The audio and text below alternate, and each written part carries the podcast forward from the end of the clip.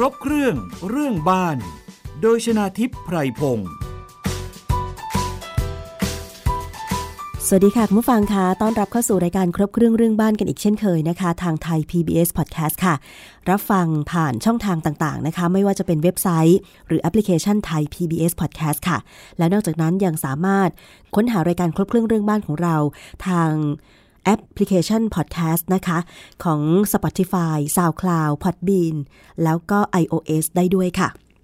นอกจากนั้นยังมีสถานีวิทยุที่เชื่อมโยงสัญญาณนะคะ ไม่ว่าจะเป็นสถานีวิทยุมหาวิทยาลัยแม่โจ้ค่ะ สถานีวิทยุมหาวิทยาลัยนเรศวร สถานีวิทยุมหาวิทยาลัยเชียงใหม่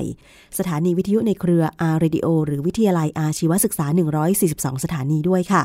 วันนี้นะคะประเด็นที่เราจะพูดคุยกันเกี่ยวกับเรื่องของสิ่งแวดล้อมค่ะ คุณผู้ฟังคงเคยได้ยินนะคะคำว่า EIA หรือภาษาไทยก็คือว่ารายงาน เกี่ยวกับระบบการประเมินผลกระทบสิ่งแวดล้อม ซึ่งตอนนี้เนี่ยเรื่องของสิ่งแวดล้อมเป็นสิ่งที่เราจะต้องคำนึงถึงอย่างมาก เพราะอะไรเราจะต้องทำการ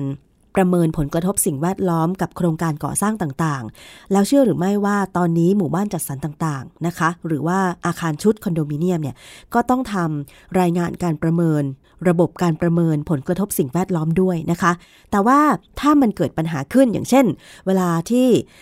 ลูกบ้านนะคะไปซื้อบ้านโดยที่ไม่ทราบข้อมูลข้อเท็จจริง จากผู้พัฒนาโครงการ ว่าได้ผ่านการประเมิน EIA หรือระบบการประเมินผลกระทบสิ่งแวดล้อมแล้วหรือยังเนี่ยนะคะ อันนี้เป็นปัญหาตามมาแน่นอน ซึ่งเดี๋ยวดิฉันจะได้เรียนสอบถามนะคะกับแขกรับเชิญวิทยากรที่ได้เรียนเชิญมาในวันนี้ค่ะ ขอต้อนรับนะคะ ดร กิติชัยดวงมานรองคณะบดีฝ่ายวางแผน และกายภาพ คณะสิ่งแวดล้อม มหาวิทยาลัยเกษตรศาสตร์ ผู้ชำนาญการสิ่งแวดล้อมประจำมหาวิทยาลัยเกษตรศาสตร์ค่ะ สวัสดีค่ะอาจารย์กิติชัยคะครับครับ สวัสดีครับผม ขอบพระคุณมากเลยค่ะ อาจารย์วันนี้กรุณาเป็นวิทยากรในรายการนะคะ มีคำถามสำคัญค่ะ เกี่ยวกับเรื่องของการประเมินผลกระทบสิ่งแวดล้อม อาจารย์ช่วยเล่า ให้ฟังสั้น ๆ ว่าทำไมเราถึงต้องทำเรื่องนี้ด้วยคะอาจารย์ ครับผมคืออย่างที่ได้รับทราบรับรู้กันอยู่ในปัจจุบันนะครับ ว่าปัญหาสิ่งแวดล้อมเนี่ยมันค่อนข้างมีผลกับชีวิตความเป็นอยู่ของมนุษย์นะครับ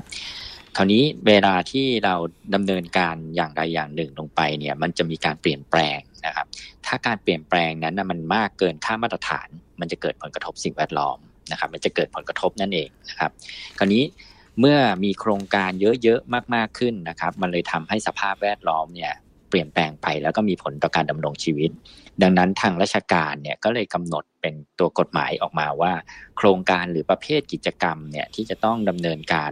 ประเมินผลกระทบสิ่งแวดล้อมเนี่ยมีโครงการหรือว่าประเภทกิจกรรมอย่างไรบ้างนะครับ เป็นประกาศกระทรวงทรัพยากรธรรมชาติและสิ่งแวดล้อมนะครับ ตอนนี้ก็มีทั้งหมดเนี่ยถ้าเป็นประเภทกิจกรรมและโครงการที่ต้องดำเนินการจัดทำรายงานการประเมินผลกระทบสิ่งแวดล้อมนะครับ หรือ EIA เนี่ยมีทั้งหมด 35 โครงการนะครับ ในขณะที่บางโครงการที่มีความรุนแรงนะครับ แล้วก็เกิดผลกระทบกับชุมชนอย่างกว้างขวางนะครับ อันนี้ก็รุนแรงขึ้นไปอีกนะครับ ทางประกาศกระทรวงทรัพยากรธรรมชาติและสิ่งแวดล้อมเนี่ยกำหนดไว้ทั้งหมดเนี่ย11 ประเภทโครงการ หรือที่เราเรียกว่า EHIA นะครับเป็นการประเมินผลกระทบสิ่งแวดล้อมประเภทที่ทำให้เกิดผลกระทบอย่างรุนแรงนะครับ อันนี้ก็มีการกำหนดไว้ คราวนี้ถามว่าทำไมต้องกำหนดให้ทำผมผมเรียนคุณชนาทิพย์อย่างนี้ว่า สมมุติเราสร้างบ้านหนึ่งหลังนะครับ บ้านหนึ่งหลังของเราเนี่ย แน่นอนมีรถขนวัสดุเข้ามามีการตอกเข็ม ระยะเวลาการก่อสร้างก็สั้นๆนะครับผลกระทบก็อาจจะมีแค่ขนของเข้ามานิดหน่อยนะครับมีคนงานไม่กี่คน แต่ถ้าเราสร้างโรงแรมหรือสร้างคอนโด หรือสร้างอาคารที่มีขนาดใหญ่สักเกิน 80 ห้องขึ้นไปทางราชการบอกว่า คุณสร้างเกิน 80 ห้องเนี่ย คุณต้องใช้ระยะเวลาการก่อสร้างนาน คุณต้องตอบเข็มเยอะ คุณต้องมีการขนส่ง คุณต้องมีการขุดดิน ซึ่งกิจกรรมต่างๆ ที่ผมพูดเนี่ย คือจะเกิดขึ้นและมีผลกระทบกับรอบข้าง คราวนี้รายงานทำอย่างไร รายงานการประเมินผลกระทบสิ่งแวดล้อมคือประเมินสิ่งที่จะเกิดขึ้นในอนาคตจากโครงการเหล่านี้ค่ะ และสร้างมาตรการหรือวิธีการในการป้องกันแก้ไข สร้างขึ้นมาเพื่ออะไร สร้างขึ้นมาเพื่อให้เจ้าของโครงการเนี่ยได้ดำเนินการตามที่กำหนดไว้เพื่อจะลดผลกระทบที่จะเกิดขึ้นกับชุมชนรอบข้าง เกิดขึ้นกับคนที่อยู่อาศัยในพื้นที่เหล่านั้นนะครับ ซึ่งการประเมินเนี่ยมันจะมีทั้ง ประเมินก่อนการก่อสร้าง ประเมินระหว่างการก่อสร้าง และประเมินหลังการก่อสร้างค่ะซึ่งในแต่ละการประเมินขั้นตอนเนี้ยต้องมีมาตรการป้องกันแก้ไขผลกระทบสิ่งแวดล้อม ทุกๆระยะเวลาการประเมินอ๋อเช่น ผมยกตัวอย่างว่า ผมกำลังจะสร้างคอนโดในพื้นที่ที่มีคนบุกรุกอาศัยอยู่ค่ะหรือมีคนอยู่อาศัย ถ้าเป็นการประเมินก่อนการก่อสร้าง ผมต้องจัดการเคลียร์กับคนตรงนั้นออกไปก่อนอืถูกไหมครับค่เพราะฉะนั้นใช่มาตรการก็คือต้องไปดิวกับคนให้จนเรียบร้อยนะค่ะเสร็จแล้วก่อนการก่อสร้างทำอะไรอีกบ้างดิวคนออกไปเรียบร้อยเสร็จปุ๊บก็ต้องเคลียร์พื้นที่ค่ะนั่นคือก่อนการก่อสร้างค่ะนะครับ ตัวที่การไปดิวพวกเนี้ยเราเรียกว่ามาตรการในการลดผลกระทบ หรือป้องกันแก้ไขผลกระทบอืมนะครับค่ะเพราะฉะนั้นผู้ประกอบการถ้าได้รับอนุญาตอนุมัติ มีมาตรการเหล่านี้ก็ต้องดำเนินการตามมาตรการเหล่านี้ค่ะ พอช่วงระหว่างการก่อสร้าง มีการทำฐานรากกำหนดให้ใช้เข็มเจาะเพื่อลดผลกระทบเรื่องการสั่นสะเทือนเรื่องเสียงค่ะผู้ประกอบการหรือผู้ดำเนินโครงการพัฒนาก็ต้องดำเนินการจริงนะครับ ว่าเขาสั่งให้เป็นเข็มเจาะก็ต้องเข็มเจาะนะครับค่ะนอกจากนี้ เขาบอกว่าถ้าคุณทำเข็มเจาะนะ จะลดเรื่องเสียง ถ้าลดได้จริงจะต้องมีการติดตามตรวจสอบ คือวัดเสียงในช่วงการก่อสร้างนะครับค่ะพวกนี้จะถูกระบุไว้ในเล่มรายงานอืมนะครับ พอเล่มรายงานเนี่ยผ่านการได้รับความเห็นชอบจากสำนักงานนโยบาย และแผนทรัพยากรธรรมชาติและสิ่งแวดล้อมแล้วเนี่ย ผู้ขอรับอนุญาตก็ต้องเอาเล่มรายงานเนี่ยไปเสนอกับผู้อนุญาตให้ก่อสร้าง และ ต้องผนวกเล่มนี้ไว้ในสัญญาการก่อสร้างค่ะนั่นหมายความว่าใครมารับจ้างต้องดำเนินการตาม เพราะถ้าไม่ดำเนินการตามถือว่าท่านผิดกฎหมายค่ะนะครับ ซึ่งตอนนี้เนี่ยมีหลาย ๆ หลาย ๆ โครงการ ซึ่งโดยเฉพาะเรื่องเกี่ยวกับคอนโดเรื่องเกี่ยวกับอสังหาริมทรัพย์ค่ะเนื่องจากว่าบางครั้งอาจจะรู้เท่าไม่ถึงการ บางครั้งนิติอาจจะไม่ทราบว่า เรามีเล่ม EIA อืมแล้วก็ต้องปฏิบัติตามที่กำหนดไว้ในเล่ม EIA ค่ะ อาจารย์โดยปกติแล้ว ผู้พัฒนาโครงการเนี่ยเขาก็ต้องทราบอยู่แล้วหรือเปล่าคะว่า อาคารอ่าที่เขากำลังจะก่อสร้างหรือโครงการที่อยู่อาศัย หรืออาคารต่างๆ เนี่ยมันก็ต้องมีการเอ่อประเมินเรื่องของผลกระทบสิ่งแวดล้อมเพียงแต่ว่าอันอย่างตอนเนี้ยมันมีรายละเอียดระบุไปไหมคะว่า หมู่บ้านขนาดกี่หลังคาเอ่ออ่าอาคารโอเคชุดครับขนาดเท่าไหร่อ่าถึงจะต้องทำ EIA อะค่ะอาจารย์ มีครับ มีครับ ถ้าเป็นด้านอสังหาเลยเนี่ยสามารถไปพิมพ์ได้เลยนะครับพิมพ์ใน Google หรือว่าประกาศกระทรวงทรัพยากรธรรมชาติและสิ่งแวดล้อมที่ต้องจัดทำรายงาน EA ค่ะ จะมีประกาศกระทรวงทรัพยากรธรรมชาติและสิ่งแวดล้อมอ่าปี 2562 มกราค่ะนะครับก็จะระบุไว้หมดเลยว่าด้านในว่าต้องทำอะไรยังไงบ้าง ผมยกตัวอย่างนะครับ โครงการหรือ อาคารนะครับ อาคารสูงพิเศษ อาคารที่จัดว่าเป็นอาคารที่พักอาศัยนะครับ ก็จะมีระบุไว้ว่าจะต้องมีการดำเนินการเนี่ย เช่นผมยกตัวอย่างนะครับ ว่าโรงแรมบ้านพักตากอากาศอืมนะครับ ก็จะต้องทำนะครับ ในเรื่องของรายงานการเอ่อวิเคราะห์ผลกระทบสิ่งแวดล้อม ไม่ว่าจะเป็นครัก็มีกำหนดโรงแรมขนาดใหญ่หรือเล็กก็ตามหรือเปล่าคะอาจารย์นี่ครับ เดี๋ยวผมขออนุญาตนิดนึงก็คือในในอ่า โรงแรมเนี่ยมีการระบุไว้นะครับว่าถ้าเป็นอาคารสูงนะครับอ่าพิเศษนะครับ มีพื้นที่ใช้นะครับ รวมกันทั้งหลังเกิน 1 0,000 ตารางเมตรอืมค่ะอ่าจะต้องทำนะครับ จัดสรรที่ดินนะครับ มีการจัดสรรตั้งแต่ 500 แปลงขึ้นไปหรือมีเนื้อที่เกิน 100ไร่ค่ะนะครับ สถานพยาบาลเกิน 30 เตียงนะครับ หรืออา ที่อยู่ใกล้ริมน้ำหรือ 60 เตียงในพื้นที่ทั่วไปค่ะบ้านพักตากอากาศโรงแรมเกิน 80 ห้องอ่านะครับมีพื้นที่ใช้สอยเกิน 400เอ้ย4,000 ตารางเมตรค่ะพวกนี้เนี่ยจะมีระบุไว้อยู่แล้ว ลักษณะอาคารที่เป็นอาคารควบคุมตามกฎหมายนะครับ เกิน 4,000 ตารางเมตรขึ้นไป พวกนี้นะครับ ถามว่าผู้พัฒนาโครงการทราบไหมอือฮึทราบแน่นอนครับค่ะเพราะผู้พัฒนาโครงการจะรู้ว่า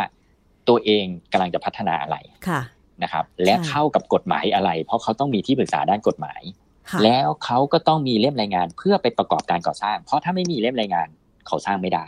ครับผู้ประกอบการทราบ แต่ว่าคนอ่าฮะที่อ่าอ่าถูกชักชวนนี่ครับให้มาตอนซื้อ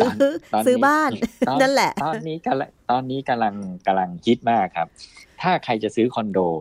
ทุกคนจะจะพยายามมองที่ป้ายด้านขวาล่าง ด้านขวาบนอะไรสักอย่างหนึ่ง คำว่า EIA approve อ่าฮะอ่าผ่าน EIA การ approve หมายความว่าผ่านการเห็นชอบ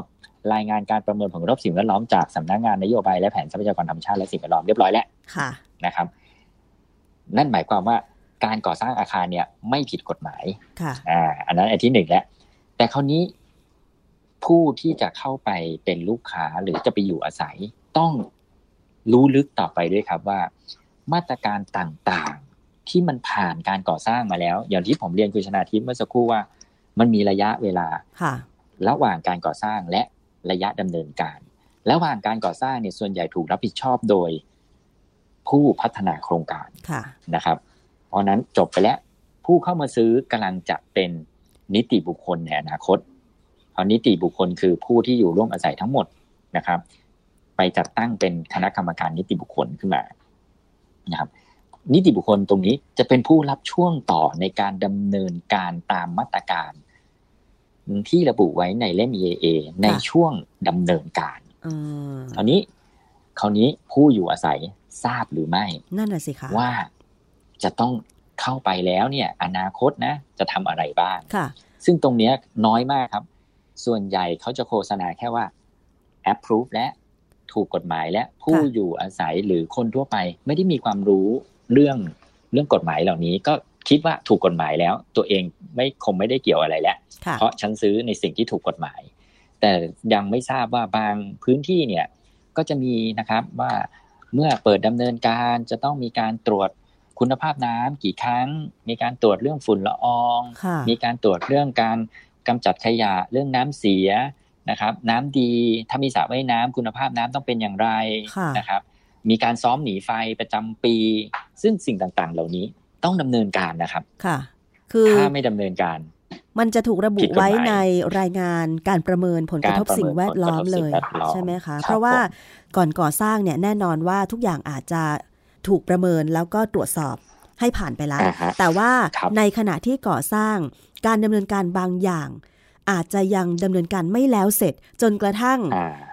ผู้พัฒนาโครงการเลยต้องการจะขายโครงการอืมแล้วทำครับให้ลูกบ้านที่เข้ามา ที่จะซื้อเนี่ยนะคะ ไม่ทราบฮะว่าที่ถูกระบุไว้ใน EIA เนี่ยนะคะ ได้ดำเนินครับการครบ 100%แล้วหรือยัง ตรงนี้อาจารย์จะให้ข้อสังเกตกับผู้ที่คิดจะซื้อบ้าน โดยเฉพาะอย่างบ้านจัดสรรยังไงฮะอาจารย์ คือคืออย่างนี้ผมผมเรียนอย่างนี้ครับ ตอนเนี้ยเรา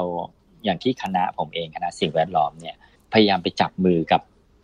ผู้พัฒนาโครงการอสังหาค่ะนะครับ แล้วก็เปิดเป็นคอร์สเลย ให้มาเรียนรู้ว่ามันมันมีงานที่เกี่ยวข้องด้านสิ่งแวดล้อมที่เป็นกฎหมายที่ต้องทำอะไรบ้างค่ะนะครับ ซึ่งซึ่งก็มีบริษัทอสังหาเนี่ยเข้ามาเรียนรู้เราก็พยายามจะอันดับแรกคือต้องให้ความสำคัญแล้วก็ให้ความรู้นะครับ กับผู้ประกอบการก่อนว่าค่ะคุณต้องดำเนินการนะอะอันนั้นอันที่หนึ่ง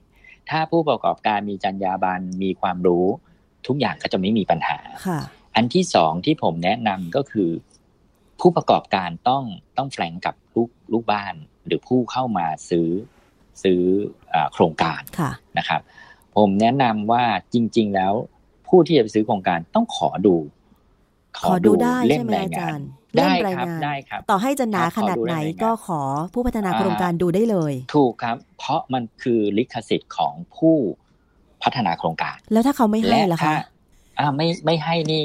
ก็ไม่ต้องไปผว่าซื้อ ก็ไม่ต้องไปซื้อถูก เพราะมันคือมันคือส่วนที่กำลังจะเกี่ยวข้องกับเราในอนาคตนะครับค่ะ ซึ่งผู้ประกอบการเนี่ยควรจะมีเป็นอย่างย่อก็ได้ ไม่จำเป็นต้อง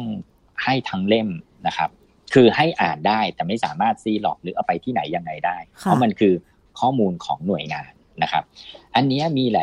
าย ๆ หลาย ๆ เคส ผมจะเรียนคุณชนาทิพย์ว่า มีผู้ประกอบโครงการพัฒนาอสังหาเนี่ยผมมองว่าไม่ชัดเจนกับผู้บริโภคค่ะเช่น เวลาเราไปตรวจหมู่บ้าน เราขอผัง ขอสเปคการก่อสร้างเขาจะไม่ให้เราเลย เราจะไปซื้อนะครับ แต่เขาไม่ให้ ซึ่งซึ่งผู้ประผู้บริโภคแบบเอ้าเราไม่รู้อะไรเลย แล้วเราจะซื้อได้ยังไงนั่นน่ะสิอ้าวคะกลายเป็นกลายเป็นเขาไม่งอเขาบอกว่า ถ้าไม่ไม่ไม่พอใจก็ไม่เป็นไรค่ะเชิญที่อื่นอือ่าอฮึนะฮะนะฮะซึ่งผมว่าตรงเนี้ยน่าจะต้องมีกฎหมายว่า คุณจะต้องดีแคร์หรืออธิบายรายละเอียดเหมือนนมเห็นไหมครับ ผู้บริโภคมีอะไรอยู่บ้างค่ะมีเอ่อรายละเอียดประกอบใช่ครับบนแคฉลอลารี่กเท่าไหร่อ่ามีมีอะไรสัดส่วนเท่าไหร่ ผมว่าผู้ประกอบการต้องต้องมีรายละเอียดเหล่านี้ให้กับลูกค้านะครับ ซึ่งซึ่งมันจะไม่มีปัญหาในอนาคตมีหลายที่ครับ ทะเลาะกันเรื่องว่าเอ๊ะ ทำไมไม่เคยรู้เลยว่าถนนรอบโครงการ 6 เมตรเนี่ยสามารถจอดรถได้ เราซื้อเราอยากให้ถนนกว้างตลอดเวลาค่ะอ่ามีมาปรึกษาผม อยู่ดีๆ มีการฟ้องร้องกันไปแล้วนะครับค่ะอยู่ดีๆอ่าเป็นพื้นที่สีเขียว นิติไปลงมติว่าอะเปลี่ยนพื้นที่สีสีสีเขียวซ้ำฉาบว่ายน้ำดีกว่าอืมผิดผิดกฎหมายนะครับ เพราะอะไรเพราะคะพื้นอาที่จาสีรย์เขียว พื้นที่สีเขียวที่ระบุไว้ในโครงการตอนแรกหายไปครับ คือถ้าเปลี่ยนถูกระบุไว้แปลงรายละเอียดยังไงโครงกแล้วก็ต้องประกอบกับดำเนินการสัญญาอย่างนั้นแบบไหนก็ต้องดำเนินการแบบนั้นให้ตลอดใช่ไหมคะอาจารย์ ถูกครับอืมถูกครับค่ะซึ่งซึ่งตอนนี้เนี่ยมันก็มีพรบนะครับเป็นพรบส่งเสริมและรักษาคุณภาพสิ่งแวดล้อมนะครับปี 2561 ซึ่งตัวนี้เนี่ยกำหนดว่าจะต้องอามีการดำเนินการในการติดตามตรวจสอบค่ะถ้าไม่ดำเนินการติดตามตรวจสอบ มีค่าปรับนะครับอืมโอ้ครับปรับใครปคะอาจารย์ของอ่านี่ครับ มันมีอย่างนี้ครับ ใครเป็นคนดูแลตอนนั้นโดนปรับครับอ๋อเช่ถ้านเป็นเช่นนิผู้ติผู้ประกอบการนะครับ ผู้ประกอบการเนี่ยเอาเริ่มตั้งแต่ก่อสร้างเลยค่ะผู้ประกอบการก่อสร้างโดยไม่ได้ทำ EAA โดนไปเลยครับหนึ่งล้านอืมอ๋อไม่ไม่ใช่ไม่ใช่ถูกนะครับหนึ่งค่ะล้าน และถ้ายังไม่ไม่ดำเนินการดำเนินการต่อเนี่ยหนึ่งแสนครับต่อวันอ๋อเขามีสิทธิ์ที่จะดำเนินการปรับได้นะครับ นั่นคือไม่ทำ EAA เลย อ่าโอเคพอทำทำแล้วไม่มีการติดตามตรวจสอบนะครับ ก็มีการจ่ายค่าปรับอีกเหมือนกันค่ะนะครับ เพราะฉะนั้นขึ้นอยู่กับว่าตอนนั้นเนี่ยสิทธิหรือความรับผิดชอบของโครงการอยู่ที่ใครอืมนะครับค่ะเพราะฉะนั้นโครงการหรือผู้พัฒนาเนี่ยดำเนินการเสร็จนะครับ แล้วก็ส่งถ่ายให้นิติค่ะในในช่วงของดำเนินการนั่นหมายความว่านิติต้องเป็นคนดูแลต่อ คราวนี้ปัญหาที่เกิดขึ้นคือ นิติที่เข้ามาดูแลต่อเนี่ย ไม่ทราบว่าในช่วงระหว่างการก่อสร้าง เจ้าของโครงการดำเนินการเสร็จสิ้นหรือยังอืมทุกใช่อย่างตามมาตรการหรือเปล่าใช่ครับอันเนี้ยจย์เราเรายากมากเลยนะครับ โครงการอย่างเช่นอาคารชุดหรือหมู่บ้านจัดสรรเนี่ย เมื่อก่อสร้างโครงการเสร็จ ก็จะมีการเปิดขายใช่ไหมคะ แต่ทีนี้ครับในระหว่างที่เปิดขายก็ยังไม่สามารถจัดตั้งนิติบุคคลได้ แต่เมื่อครับเปิดขายไประยะหนึ่งตามกฎหมายให้สามารถจัดตั้งนิติบุคคตั้ลงได้นิติบุคคลได้ครับค่ะ ส่วนมากเอ่อบริษัทลูก ของผู้พัฒนาอสังหาริมทรัพย์นั้น ก็มักจะเป็นบริษัทนิติบุคคลที่มารับดูแลช่วงต่อในปีแรก ส่วนมากนะคะ อาจารย์แต่อาจจะไม่ทุกโครงการ คือครับดิฉันกำลังตั้งข้อสงสัยว่า แล้วทำไมเขาไม่มีการส่งต่อข้อมูล EIA ให้กับนิติบุคคลชุดแรก ถูกไหมคะอาจารย์ คือใช่ครับ คือคือผมต้องเรียนคุณชนาทิพย์อย่างนี้ก่อนว่า ผมว่าต้องพยายามกระตุ้นให้สังคมเราเรารับรู้รับทราบค่ะโดยเฉพาะผู้ที่จะเป็นผู้อยู่อาศัยในคอนโด ในอ่าหมู่บ้านจัดสรรขนาดใหญ่ที่มี EIA กำหนดค่ะนะครับ อันดับแรกเลยคือ ผู้บริโภคเนี่ยไม่รู้กฎหมาย พอไม่รู้กฎหมายเนี่ยไม่สามารถจะ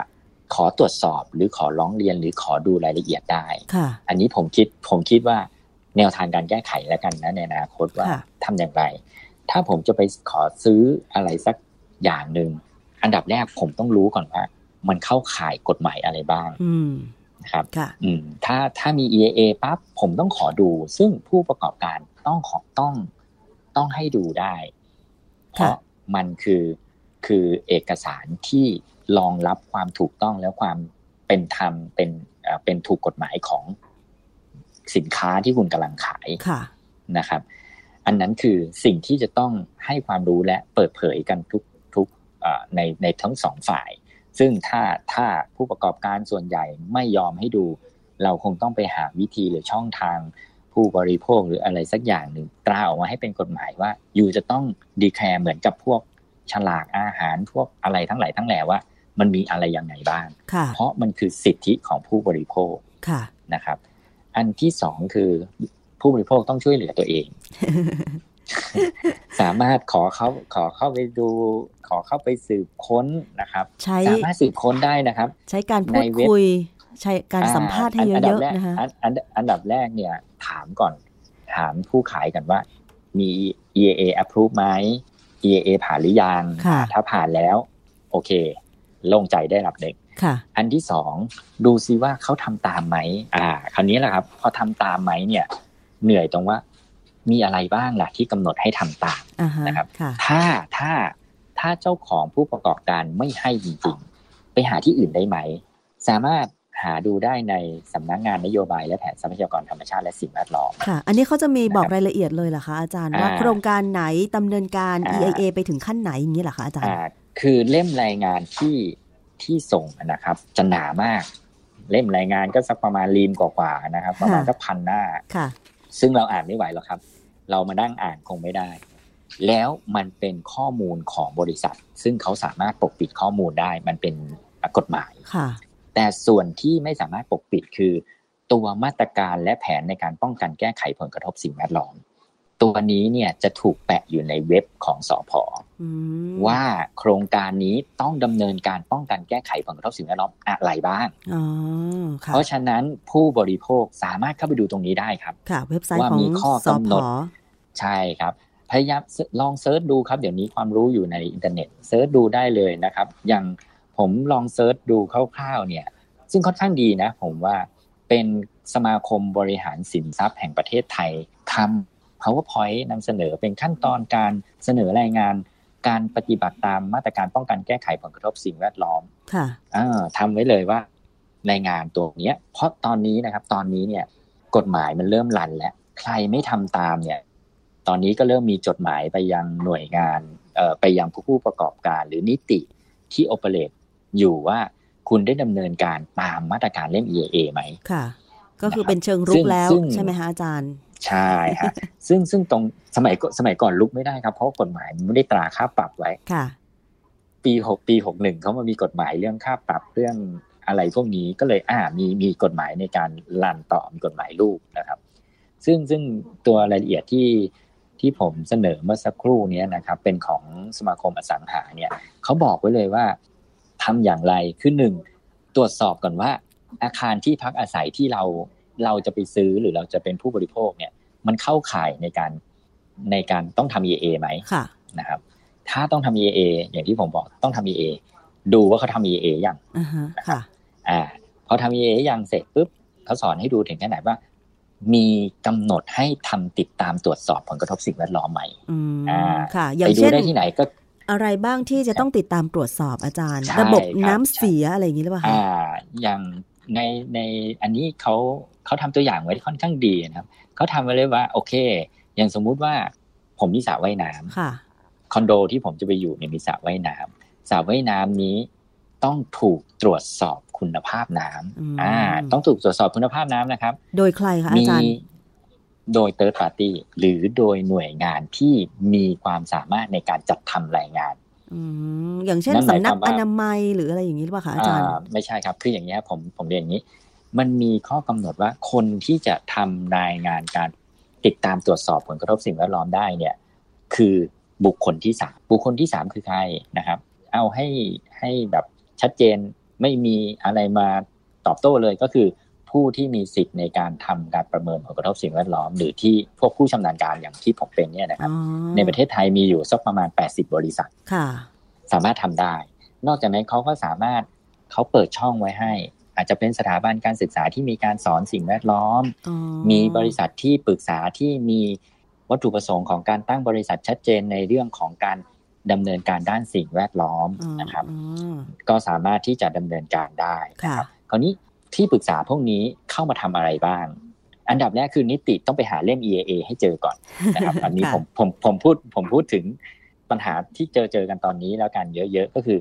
นิติบุคคลไม่ทราบนิว่าติมีรายงานใช่ประเมินผลกระทบหนึ่สิ่งงแวดล้อมอย่างไรบ้างใช่ไหมอาจารย์ ถูกครับ ผู้อยู่อาศัยถ้าถ้านิติที่โดน property ที่ส่งต่อมาแล้วจ้างนิติต่อ แล้วนิติไม่บอกผู้ที่เข้ามาเป็นกรรมการ แล้วกรรมการไม่มีความรู้ เรื่องพวกนี้จะหายไปเลยนะครับค่ะ สุดท้ายอ่าก็ก็หายไปอาจจะต้องโดนฟ้องว่าไม่ผ่านถูก EIA ครับแล้วแล้วที่สำคัญโดนทั้งปรับและโดนทั้งจำนะครับค่ะ ซึ่งต่อไปตอนนี้มีปัญหาเยอะก็คือ ไม่มีใครอยากเป็นกรรมการนิติหรือว่าประธานนิติ อืมค่ะ เพราะถ้าเกิดมีปัญหาปุ๊บเขาโดนโดนอันดับแรก แล้วมันมีโทษจำด้วย ไม่ใช่มีโทษปรับอย่างเดียวค่ะนะครับ ถ้าจะทำเราจะทำยังไงบ้างอย่างที่เรียนนะครับ อันดับแรกต้องไปหาให้เจอครับ เล่น EA อยู่ที่ไหน อันดับที่สองดูว่าเขากำหนดให้ทำอะไรบ้างค่ะ โดยปกติถ้าเป็นพวกคอนโดพวกที่พักอาศัยโดยทั่วไปก็ มีการอ่าระบบบำบัดน้ำเสียนะครับ มีการตรวจสอบไหมว่ามีคุณภาพเป็นอย่างไรค่ะนะครับ น้ำเข้าเป็นยังไง น้ำออกเป็นยังไง ได้มาตรฐานไหมน้ำในสระว่ายน้ำเป็นอย่างไรค่ะ มีการซ้อมดับเพลิงไหมมีการเก็บขยะไหมมีคุณภาพอากาศจากลานจอดรถเป็นอย่างไรนะครับอืมเขาจะมีเขียนไว้เยอะเลยนะครับมีก็ลิไปสทำต์รายการตมนั้นไว้เลยใช่ไหมคะถูกอาจารย์ อันนี้คือถูกครับระบุถูกไว้ ในการทำแผเล่มน EIA EIA ในครั้งแรกครับก่อนเริ่มโครงการระหว่างถูกครับที่ก่อสร้างแล้วก็หลังแล้วก็การขายแล้วใช่ไหมคะอาจารย์ถูกครับแต่ว่ารายละเอียดใช่คจะบเป็นอย่างไรวันนี้เวลาของเราหมดแล้วค่ะอาจารย์ คงต้องตามครับต่อกันในผมตอนหน้านะคะ กับครบเครื่องได้เรื่องครับบ้าน ซึ่งครับน่าผมสนใจมากคือคำถามก็คือว่าถ้าสมมติว่าเราเข้าไปอยู่ในโครงการบ้านพักอาศัย แล้วไม่ทราบว่าโครงการนั้นเนี่ยไม่ผ่าน EIA หรือถูกปกปิดข้อมูลเนี่ยลูกบ้านจะทำอย่างไร เดี๋ยวติดตามต่อกันในตอนหน้านะคะ วันนี้ต้องขอบคุณมาก ๆ เลยค่ะ ดร กิติชัย ดวงมาน รองคณบดีฝ่ายวางแผนและกายภาพ คณะสิ่งแวดล้อม มหาวิทยาลัยเกษตรศาสตร์ ผู้ชำนาญการสิ่งแวดล้อมประจำมหาวิทยาลัยเกษตรศาสตร์มากๆเลยค่ะอาจารย์ ขอบพระคุณค่ะอาจารย์ผมคะครับ ครับครับขอบพระคุณครับค่ะสวัสดีรับค่ะ และวันนี้ดิฉันชนะทิพไพรพงศ์ต้องลาไปก่อนนะคะ สวัสดีค่ะ ติดตามรายการได้ที่ www.thaipbspodcast.com แอปพลิเคชัน Thai PBS Podcast หรือฟังผ่านแอปพลิเคชัน Podcast ของ iOS Google Podcast Android Podbean SoundCloud และ Spotify ติดตามความเคลื่อนไหวของรายการและแสดงความคิดเห็น โดยกดถูกใจที่ facebook.com/thaipbspodcast